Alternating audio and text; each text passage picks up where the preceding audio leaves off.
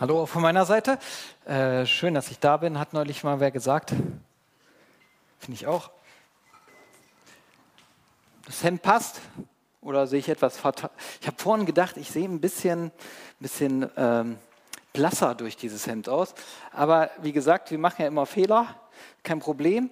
Wusstet ihr, dass nach einer Studie der Leuphana Universität Lüneburg Deutschland auf Platz 60 von 61 Ländern, nee, anders, äh, doch, Platz 60 von 61 Ländern mit einer positiven Fehlerkultur ist. Und ihr tragt dazu bei. Macht euch mal Gedanken, ne? Also, wenn Deutschland so schlecht ist, was, was ist denn das Problem mit Fehlern? Nun, ich habe darüber nachgedacht, habe gemerkt, oh, das ist ein Riesenfeld. Ne?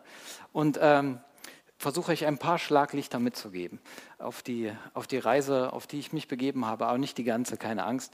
Obwohl vorhin hat irgendwer gebetet, dass es wirklich gute anderthalb Stunden werden sollen. Wir haben länger nicht mehr anderthalb Stunden Andersgottesdienst gehabt. Da dachte ich mir, wow, kann ich ja mal wieder ausreizen. Ne? Nee, also keine Angst.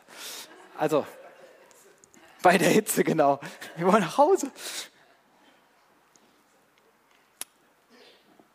Ich habe gedacht, es gibt unterschiedliche Herangehensweisen an Fehler. Ähm, und dieser Slogan, ich mache keine Fehler, den kann man unterschiedlich hören. Da gibt es zum Beispiel einmal den Typen, ich mache wirklich keine Fehler. Ne?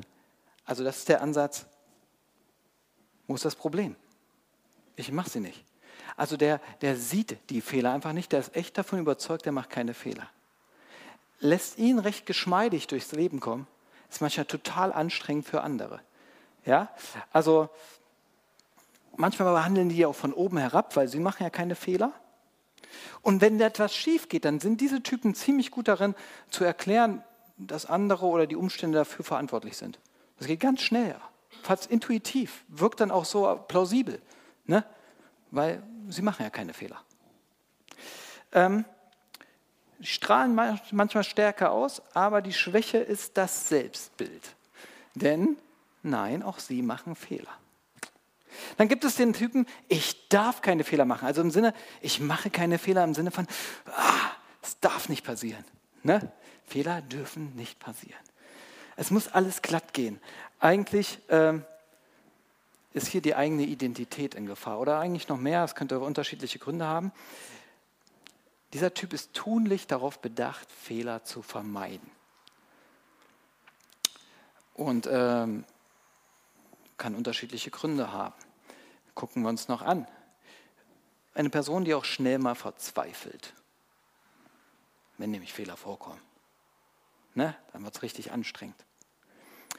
Und dann gibt es den, hey, jeder macht Fehlertypen. Ja, sagt das immer schnell auf der Lippe, hey, jeder macht Fehler und so. Ich finde den auch nicht immer ganz leicht. Ähm, Im Prinzip können wir uns die ganz drei Typen angucken. Alle drei Typen haben Probleme mit Kritik. Ist euch das schon mal aufgefallen? Alle drei. Dem ersten, wenn du sagst und kritisierst, auf Fehler darauf hinweist, dann attackierst du sein Selbstbild, die Lüge, in der er lebt. Und deswegen geht er auf die Barrikaden und verteidigt sich. Der zweite, dem attackierst du die Sicherheit sozusagen und äh, auch der ist gefährdet und deswegen wird er es abstreiten. Ähm, weil Fehler darf es ja nicht geben. Ähm, vielleicht hat er Angst, dass er dann nicht gemocht wird oder was auch immer. Äh, oder Fehler sind schlimm. Und der dritte, der wertet die Fehler ab. Ja, weil er sagt immer, Fehler macht euch jeder. Ja, also du willst ihm was nahebringen, lässt es aber nicht an sich ran, weil er sagt, hey, hey, jeder macht Fehler, cool bleiben. Nachdenken darüber habe ich gedacht, ja, diese drei Typen begegnen mir immer wieder, manchmal in mir, manchmal in anderen Personen, nahestehenden Personen. Ähm, übrigens, es gibt vielleicht auch noch einen Typ 4. Aber den will ich hier vernachlässigen, nämlich den Typ, der wirklich keine Fehler macht. Ist mir noch nicht begegnet, Jetzt mag der eine sagen, doch Jesus, ähm, seid ihr euch da sicher, dass Jesus keine Fehler gemacht hat? Ist auch eine spannende Frage, eine hochphilosophische Frage, die aber äh, in der Bibel nicht thematisiert wird. Deswegen können wir sie vernachlässigen. Aber ja, wenn ihr euch jetzt ausklinken wollt aus dieser Predigt und ihm nachgeben könnt, könnt ihr mal darüber nachdenken, ob dieser Zimmermann Jesus auch mal ein Brett zu kurz sägen konnte und dann hat es nicht gepasst. Oder wenn ihn jemand nach dem Weg gefragt hat, aus Versehen den falschen Weg genannt hat, weil er es nicht besser wusste. Konnte sich Jesus irren? Okay, das war jetzt vielleicht ein Fehler, euch auf diese Fährte zu begeben. Kommt wieder zurück. Ähm, aber vielleicht trotzdem ein wichtiger Gedanke, nämlich, wenn ihr das nachdenkt, dann merkt ihr, wartet mal. Und das ist die Herausforderung auch dieser Predigt. Ihr werdet es immer wieder merken. Vielleicht gibt es unterschiedliche Arten von Fehler. Vielleicht konnte Jesus Fehler machen, aber aus der Sicht Gottes waren das keine Fehler. Versteht ihr, es gibt Fehlerhaftigkeit an euch und mir, die wir als Fehlerhaftigkeit wahrnehmen, die aber vor Gott null ins Gewicht fallen. Ja, also wenn, wenn ich mal was zusammenbaue und es nicht gelingt, ein Blick auf die Ewigkeit, geliebt von Gott, im Einklang mit mir und den Mitmenschen, wo ist das Problem, Freunde? Dass ich einen Kratzer ans Auto fahre.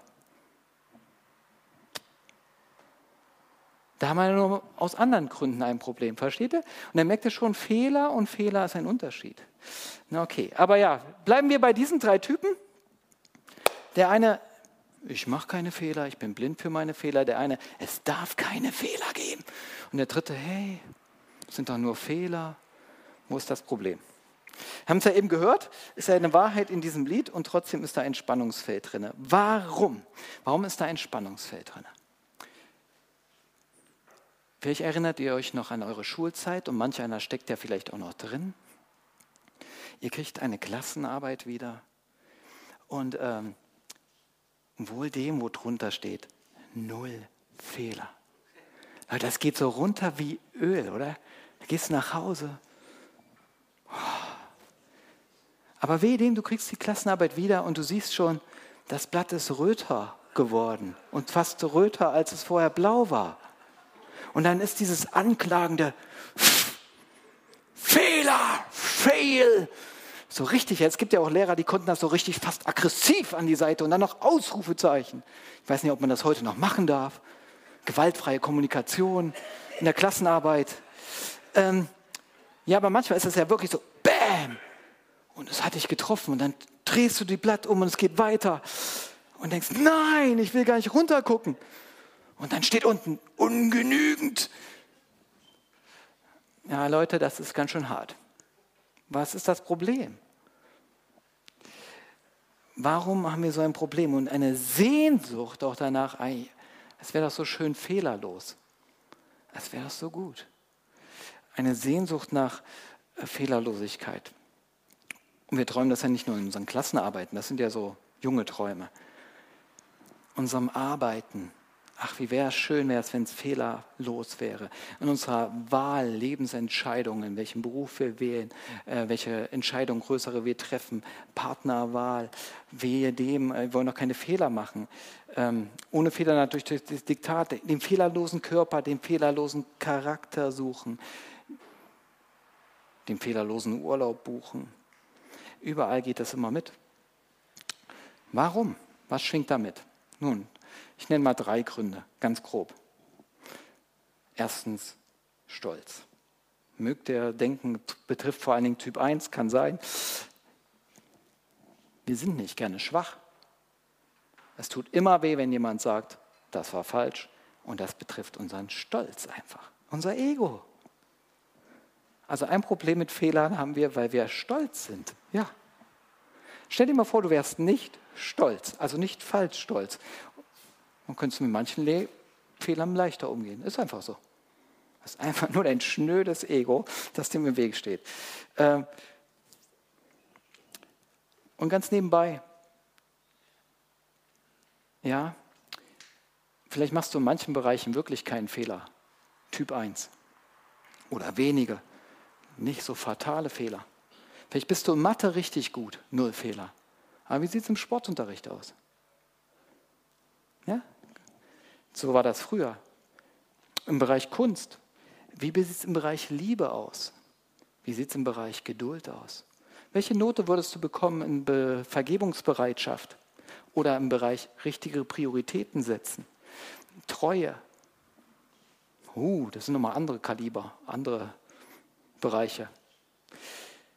Und dann merkt ihr, hey, ja, das tut manchmal weh, ist aber wichtig, dass es auch weh tut Aber Stolz steht dem oft im Weg, deswegen haben wir Probleme mit Fehlern.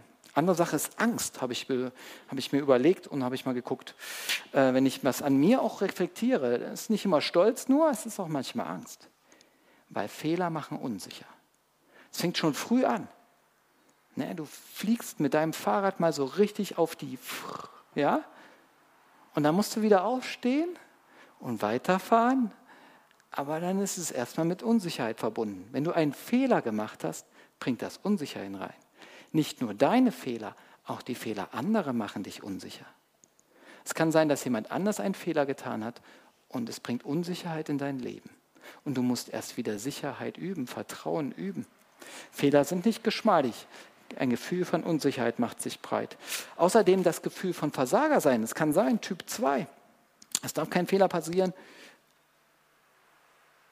weil ich Angst habe dafür zu versagen, was andere Leute über mich denken, im Prinzip schwingt da auch Stolz mit. Eine Angst. Und dann die Angst, und die kennen wir vielleicht alle, und sie wird immer stärker in unserer Gesellschaft. Die Angst davor, nicht die beste Option zu wählen. Das hat auch irgendwas mit Sicherheit zu tun. Aber ich kann es noch gar nicht so richtig fassen, ob es nur Sicherheit ist. Es ist einfach, weil wir eine Riesenauswahl haben. In einem Buch, How to Date heißt das Buch, habe ich mal gelesen, der hat das so genannt, der Autor war cool. Paralyse durch Analyse. Also ich, ich fahre fest, weil ich davor erstarre vor den Möglichkeiten. Ne? Und dann treffe ich gar keine Entscheidung. Weil ich alles sehen muss. Und ich muss erst alle durchdenken. Und ich muss mir alle angeguckt haben, um dann die beste Entscheidung zu treffen. Und dann, dann kommst du nicht voran. Gerade weil wir so viele Optionen durchdenken können, weil wir so viel forschen können. Ne? Buch mal einen guten Urlaub, den perfekten Urlaub, wo du dich am besten erholen kannst und am meisten Freude hast. Du und deine Familie. Und jetzt geht's los. Trifft man die richtige Entscheidung. Ne? Wie lang, wo? Und am besten auch Preis-Leistungsverhältnis das Beste. Ne? Ah, ja, kann ja so einen Stress machen, Leute. Im Vorfeld brauchst du ja schon Urlaub. Okay. Also die Angst davor, nicht die perfekte Entscheidung zu treffen. Es gibt auch das. Fehler machen unsicher, Fehler, irgendwie nicht das Perfekte zu haben. Ja, also Stolz, Angst. Und ich habe aber einen dritten Grund und der macht das ganze Thema etwas schwieriger und lässt das Mike Müller-Bauer-Lied nochmal anders hören. Ja, bei den ersten drei, zwei Gründen kann man sagen, hey, ist doch nur ein Fehler, sei nicht so stolz. Komm, ist nur ein Fehler, mach weiter. Aber Leute, es gibt auch fatale Fehler. Und das macht das Thema schwierig. Du klopfst doch keinem Herzchirurgen auf die Schulter während der OP und sagst, hey komm, Fehler machen ist erlaubt. Wer viele Fehler macht, wird immer besser. Jetzt komm, jetzt Fehler mal ordentlich. Ja, der wird sich freuen, der da unten liegt. Sagt, nee, keine Fehler bitte. Es gibt Bereiche, da sind Fehler fatal, tödlich. Und das kennen wir aus unserem Leben. Und jetzt wird es spannend. Wie ist das mit Lebensentscheidungen, die du getroffen hast und sie waren ein Fehler? Und sie haben dein ganzes Leben bis jetzt bestimmt oder jedenfalls eine lange Zeit. Gesundheit. Du ernährst dich permanent irgendwie falsch oder tust Bewegungen falsch und du merkst es nicht und irgendwann merkst du, irreversibel, kriegst es nicht mehr auf die Reihe. Dein Körper macht nicht mehr so hin und du musst mit diesem Fehler leben. Vergeudete Lebenszeit. Wie willst du deine Lebenszeit wieder einholen, die du vertan hast? Mit was auch immer. Manche Leute vergeuden ihre Zeit durch unterschiedliche Sachen. Und natürlich, oh, wir dürfen uns das heutzutage ja nicht mehr sagen. Aber ja, ist es so. Und diese Fehler tun weh. Und sie haben dich beschädigt und andere auch. Erziehung. Finde ich immer total spannend. Erziehungsthema. Ich glaube, also selbst bei Eltern, die es wirklich, wirklich gut meinen, kann man davon ausgehen, dass sie Fehler machen. Und manchmal sind diese Fehler dann prägend für ein ganzes anderes Menschenleben. Oh, ist aber so. Fehler können richtig krasse Auswirkungen haben. dann sagt man so schnell, jeder macht Fehler. Aber was ist, wenn, wenn dich dieser Fehler, also dich oder andere kaputt macht? Was ist, wenn das dich oder andere negativ prägt? Kannst du nicht mal einfach so easy drüber hinwegsehen. Das ist nicht nur ein Kratzer am Auto und deinem Ego, das ist da ein bisschen mehr. deswegen müssen wir jetzt ein bisschen zweigleisig weiter vorgehen, wie wir damit umgehen. Nämlich einmal, ähm, ja, wie kann man aus Fehlern lernen? Und dann müssen wir uns aber diese Fehlerkultur auch nochmal angucken. Und da möchte ich auch versuchen, mit euch ein bisschen tiefer zu graben. Aber erstmal ein paar Sachen aus Fehlern lernen. Aus Fehlern lernen kann man am besten, indem man sich kritisieren lässt und sich Schwachheit eingesteht. Ganz einfach. Also, ja, es reicht. Diesen Satz mitnehmen, dann könnt ihr schon ganz viel lernen. Äh, dann habt ihr schon genug zu tun. Es gibt sogar einen Spruch in der Bibel dazu. Wer dazulernen will, lässt sich gerne belehren. Wer es hasst, auf Fehler hingewiesen zu werden, ist dumm. Man kann auch übersetzen, bleibt dumm. Wisst ihr Bescheid? Ich fand das total spannend. Ich bin auf eine, eine Matrix gestoßen, dem, das Johari-Fenster. Ich weiß gar nicht, ob ich es genau äh, richtig verstehe, aber ist ja auch egal. Man kann es für diesen Kontext total gut nutzen. Die äh, Sozialpsychologen Joseph Luft und Harry Ingham, deswegen Johari, Jo und Harry, Johari-Fenster, die haben das entwickelt und das sieht folgendermaßen aus und ich finde es total spannend. Ähm, es gibt immer einen öffentlichen äh, Bereich der Person, das, was du andere sehen lässt, was du auch gut siehst und was du zur Schau stellst. Sozusagen so, wie du in die Öffentlichkeit agierst. Das vielleicht die Öffentlichkeit sieht auch immer anders aus, mit je nachdem, mit wem du zu tun hast, klar. Aber ähm, das ist sozusagen ähm, dein Schaufenster. So bist du erkennbar. Und dann ist es spannend, wir hatten das, blinde Fleck, Typ 1, ne? ich mache doch keine Fehler. Äh, der sollte natürlich einmal zum einen immer kleiner flecken, das ist im Prinzip, das, da sehe ich die Fehler einfach nicht, den Bereich. Ich sehe sie nicht. Und dann gibt es die Maske, hier verberge ich meine Fehler. Es darf ja keine Fehler geben. Also muss ich ja irgendwie verbergen oder vermeiden, bekämpfen. Ja, das ist ein Geheimnis. Ähm, und das ist das Spannende und das ist das Coole. Sie sagen in dieser Matrix, aber es gibt auch einen Bereich der unausgeschöpften Potenziale. Und in dem Moment, wo du die Maske abnimmst, das heißt hier bewusst Schwachheit eingestehst und sagst, hier bin ich nicht perfekt. Ich habe einen Fehler getan.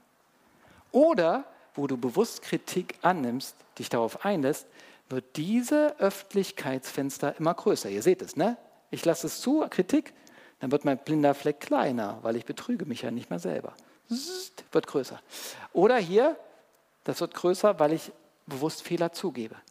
Aber das heißt, die öffentliche Arena, die wird auch größer über die unausgeschöpften Potenziale. Also in dem Moment, wo du anfängst, deine Schwächen zugestehen und Kritik annimmst, wird dein Potenzial größer. Du eroberst Land. Du triffst aus Möglichkeiten, die du vorher nicht hattest. Andersherum. Wenn du Kritik nicht annimmst, blockst, ignorierst, wenn du Sachen verborgen hältst, nicht über deine Fehler redest, dann entwickelst du nicht so viel Potenzial. Du bleibst kleiner. Eine ganz einfache Überlegung. Ich finde es total spannend, die Matrix. Und wie gesagt, wir haben ja schon schöne Zitate gehört, die das unterstreichen von vorn. Albert Einstein, wer noch nie einen Fehler gemacht hat, der hat sich auch noch nie auf etwas, an einem Neu, etwas Neuem versucht. Das ist genau das. Wenn du dich an Neuem versuchst, dann wird natürlich auch mehr Kritik kommen, dann musst du Schwäche eingestehen und alles sowas. Aber andersrum, wenn du das zulässt, dann kannst du dich an Neuem versuchen.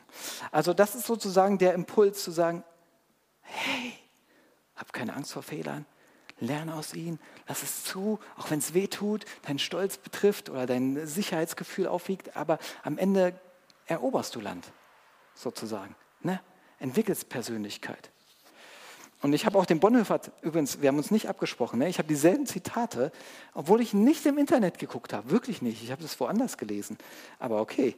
Und äh, Steffi Skriel meinte, sie hat sie aus 5000 Millionen äh, Zitaten rausgesucht und wir haben genau dieselben Zitate rausgesucht. Aber okay, den größten Fehler, den man im Leben machen kann, ist immer Angst zu haben, einen Fehler zu machen. Das ist übrigens das, wenn das Dietrich Bonhoeffer Zentrum sagt, wir wollen eine Kultur der fehlerfreundlichen Gemeinde pflegen ähm, würde ich mal unterstreichen, da geht es genau um diesen Bereich, nämlich um neues Wagen. Und wenn wir Neues wagen wollen, dann müssen wir Schwachheit eingestehen, dass wir Fehler machen. Wir müssen offen bleiben im Feedback geben und Feedback annehmen, Kritik annehmen. Äh, und je mehr wir das machen, dann wird man auch trotzdem wachsen in diesem Prozess und Neues erobern. Wenn wir diese Kultur nicht pflegen, der Fehlerfreundlichkeit im Sinne von, hey, wir machen trotzdem weiter, wir erlauben uns Fehler, dann wird man auch nicht sich entwickeln können. Das unterstreicht das. Und jetzt aber zu dem Be Bereich natürlich auch ein bisschen, ja, was ist denn mit diesen krassen Fehlern? Also nicht nur ah, so ein kleiner Entwicklungsfehler und dann wird die Technik vervollkommt oder was auch immer. Wie gehe ich damit um? Vielleicht ein Hinweis hier. Ja, aus jedem Fehler, davon bin ich überzeugt, kannst du lernen, wenn du eine gute Fehlerkultur hast. Aus jedem sogar aus dem krassesten in deinem Leben. Wenn du davon nicht zerbrichst und nicht durch diesen Fehler zerbrichst, kannst du daraus lernen. Davon bin ich überzeugt. Aber die Frage ist ja genau, wie kommt man dazu, aus jedem Fehler zu lernen, oder? Also es gehört ja eine ungeheure Stärke dazu oder ja, was brauchen wir dazu? Und da will ich nochmal gucken und einen Blick auf das Evangelium, die gute Botschaft. Im Prinzip geht es da um Jesus zu werfen wie sie unsere heilsame Fehlerkultur prägen kann. Eine heilsame Fehlerkultur. Und jetzt wird es ein bisschen abgefahren, aber ich hoffe, ihr kommt mit. hm, ein Klick zu schnell, aber ist egal. Ich habe in der Bibel nach dem Wort fehlerlos gesucht, weil ich mache ja keine Fehler. Ne? Das Wort taucht auf aber in einem ganz spannenden Kontext. Bei keinem Menschen, an einer einzigen Stelle bei Jesus, aber da eigentlich mehr dann so ohne Fehler, aber ähm, wo man die Stelle auf Jesus bezieht, aber sonst im ganz anderen Kontext, nämlich Opfer. Das ist wirklich so. Und zwar das Alte Testament ist ganz voll davon. Es geht so um Opferkultur, da taucht das ständig auf. Ne? bringt ein fehlerloses Lamm und dann sollt ihr es schlachten und opfern. Super. Ja, da habe ich gedacht, ja, kannst du zur Seite packen gehst mehr so auf die Sprichwörter ein, das ist immer besser. Ne? Aber, aber der Gedanke hat mich nicht losgelassen. Und darüber habe ich nachgedacht. Und gerade wenn man das bezieht auf Jesus, weil er ist dazu gekommen, ein Opfer zu werden, und die Stelle die steht nämlich im Hebräerbrief, dann ist es ganz spannend. Im Brief, Kapitel 9, das ist ein bisschen schwerer Text, aber ist okay. Da heißt es, Jesus, der sich selbst als Opfer ohne Fehl gegeben hat. Ohne Opfer, Opfer ohne Fehler gegeben. Jetzt tauchen wir mal kurz rein. Ihr müsst das ein bisschen mit mir meditieren, aber am Ende ist es total befreiend und schön. Das ist ein Gott. Und das ist ja genau die Frage, wie denkt Gott über unsere Fehler? Und er hat angefangen, sowas wie Opfer zu etablieren, aber im Prinzip sagt das Neue Testament, das war eigentlich nur ein Bild für das, was Jesus tun wird. Und er ist ein Opfer ohne Fehler. Also er ist ohne Fehler gewesen, der Einzige. Und sein Plan war äh, sozusagen zu sterben an anderer Stelle. Ich habe mir das mal vorgestellt und habe gesagt, was passiert denn bei einem Opfer? Da sollten Tiere genommen werden, dann wurden sie geschlachtet. Und in der Bibel ist das ganz entscheidend. Das war nicht, damit die Gottheit besänftigt wird. Ne? Ein Wohlgeruch, oh, ein bisschen benebelt, oh, ich sehe eure Fehler, nicht mehr alles cool. Nein, sondern es war ein stellvertretendes Opfer. Wenn es heißt, nehmt ein fehlerloses Opfer, das stellvertretend an eurer Stelle stehen soll, heißt es ja umgekehrt. Das ist mein eigentlicher Anspruch. Fehlerlosigkeit. Warte mal, ganz kurz. Ja, ich meine jetzt nicht diese Peanuts, Kratzer und solche, weil ich meine, in dem Sinne, wie Gott uns sieht, möchte eigentlich ein reines Wesen, vollkommen in seinen Beziehungen zu Gott und zu sich selbst und zu anderen. Man kann es auch anders studieren. Ich habe mir überlegt, wie ging das früher den Leuten, wenn die da geopfert haben? Ich schlachte ja, also ich habe ich hab noch kein Tier geschlachtet. Ich dachte, wie geht denn das? Okay, dann nimmst du da so ein Tier und dann wird das geschlachtet. In dem Moment dachte ich, Ja. Oh. Und dann habe ich gedacht, hm, wenn du jetzt drüber nachdenkst und mal über den Jesus nachdenkst, da ist ein Gott, der stellvertretend stirbt. Dann merkst du, Schluck. Es ist nicht einfach nur Peanuts. Es ist manches nicht nur einfach Fehler, manches ist richtig heftig. Und du erkennst es erst, indem der Schmerz wen anders trifft. Übrigens, das ist ganz oft so. Die Brille wird uns über unsere Fehler, manchmal unser blinder Fleck wird uns oft erst erweitert, wenn der Schmerz unserer Fehler wen anders trifft. Weil wir uns selbst belügen können. Und manchmal denke ich, ja, das ist das Erste, wenn du darüber nachdenkst und du anguckst, diesen Sohn Gottes, wie er stirbt, denkst du, oh, dann krass, dann sagt er mir, du hast das auch nötig. Du hast Fehler. Du brauchst das.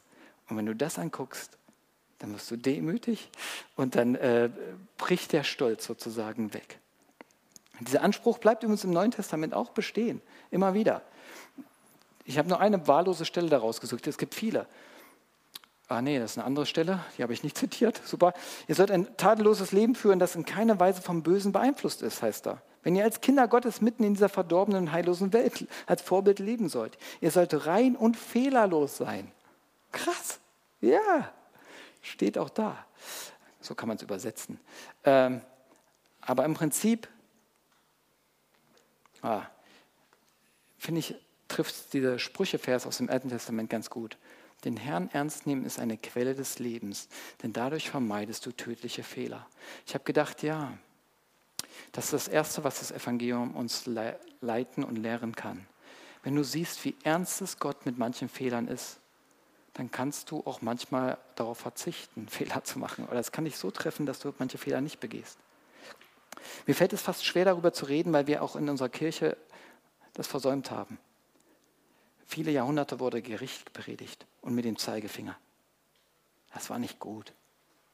Aber wir reden kaum noch darüber, was schlecht ist und wie sehr Fehler kaputt machen können.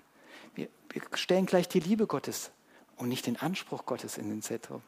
Und das macht, dass wir fast beliebig leben. Das ist doch nur ein Fehler. Nein, Leute, ihr, ihr tut einander weh, ihr tut euch weh. Und manchmal brauchen wir wieder die Größe und Heiligkeit Gottes vor Augen.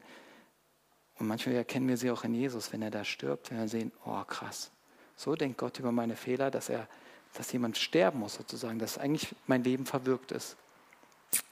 Das macht mich demütig. Aber du siehst noch was anderes in diesem Jesus, der gestorben ist. Nämlich und gleichzeitig, es ist stellvertretend. Er nimmt es weg. Gott ist barmherzig. Er hat einen Anspruch, weil er will, dass Leben gelingt und es gut ist. Und er macht es trotzdem, ist er gnädig. Er liebt dich.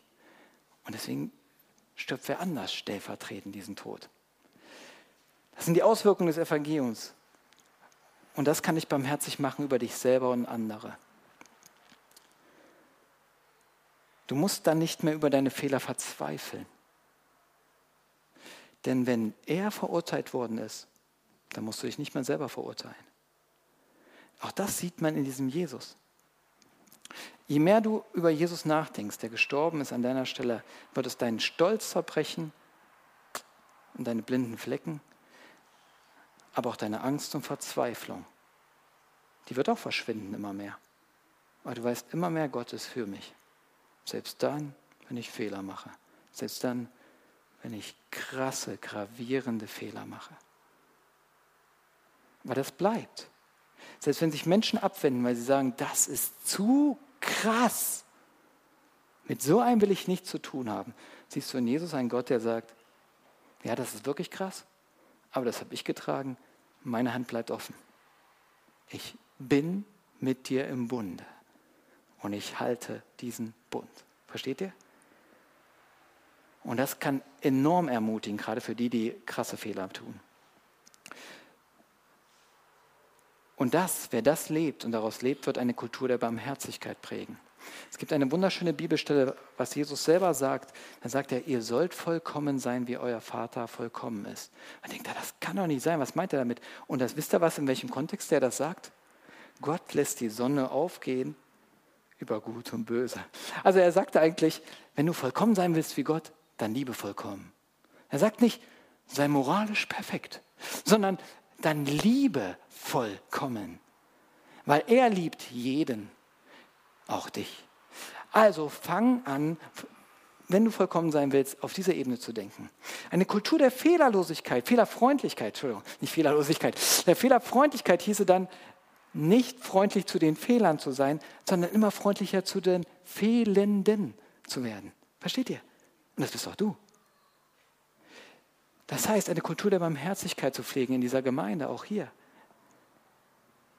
wo wir Fehler beim Namen nennen und benennen können, dass sie fatal sind am wissen, aber du bist herzlich willkommen. Hey, Gott hat seine Arme offen. Warum sollte ich meine Arme über Kreuz schlagen?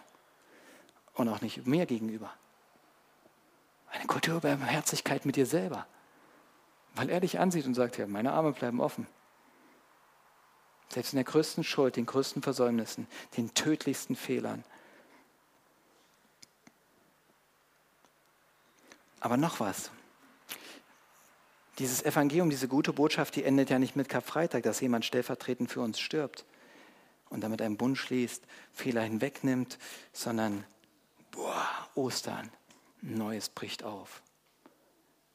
Und Leute, wenn ihr das weiterdenkt, was mit diesem Jesus passiert ist, dass er lebt, dann kommt eine neue Art von Hoffnung und Glauben in eure Fehlerhaftigkeit hinein. Nämlich, dass selbst aus den größten Fehlern Leben und Gutes entstehen kann.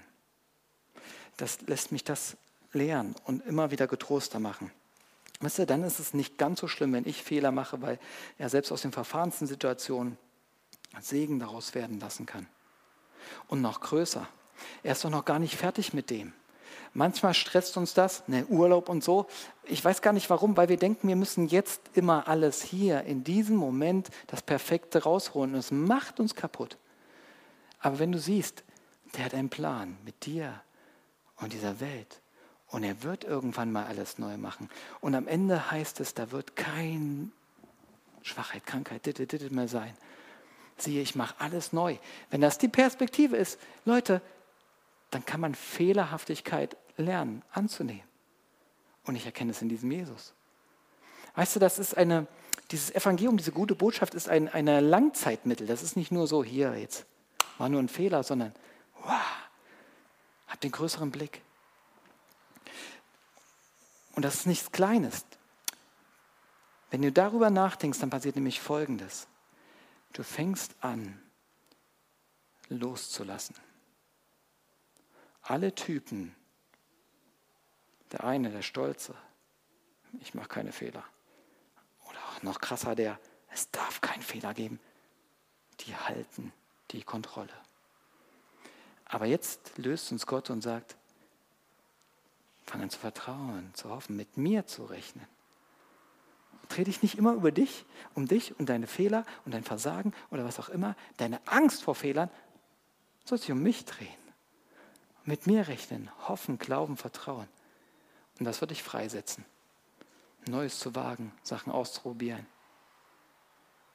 Sogar frei die Zukunft loszulassen, dich krassen Herausforderungen zu stellen, weil er es am Ende gut machen wird. Auch für eure Nächsten, euren Lieben. Manchmal fällt es schwer, liebe Menschen loszulassen, gehen zu lassen, Schicksalen zu überlassen. Weil was könnte alles Schlimmes sein? Fehler könnten auftreten. Du kannst nicht alle Leute vor allen Fehlern bewahren. Aber du kannst Gott vertrauen. Versteht er? Und hier ist eine große Sache, die er aufrollt und aufwählt. Und er sagt, genau das möchte ich, dass du mit mir rechnest. In diesem Sinne würde ich gerne fehlerfreundliche Gemeinde sein. Die keine Angst haben vor den eigenen Versäumnissen. Die sie ernst nehmen, ja. Benennen können. Aber nicht benennen ist auch eine gewisse Art von Zudeckeln. Aber die sehen, dass Gottes Gnade noch viel größer ist sich wie ein Regenbogen darüber spannt und sagt, und in dieser Dimension kannst du Fehler machen und so, weil ich für dich bin und mit dir. Vielen Dank für eure Aufmerksamkeit an dieser Stelle. Was unklar geblieben ist, könnt ihr ja gleich noch äußern, äh, wo eure Gedanken hingegangen sind. Oder auch, wann es gute Ergänzungen sind zu diesem Thema. Ich bin gespannt. Freue mich.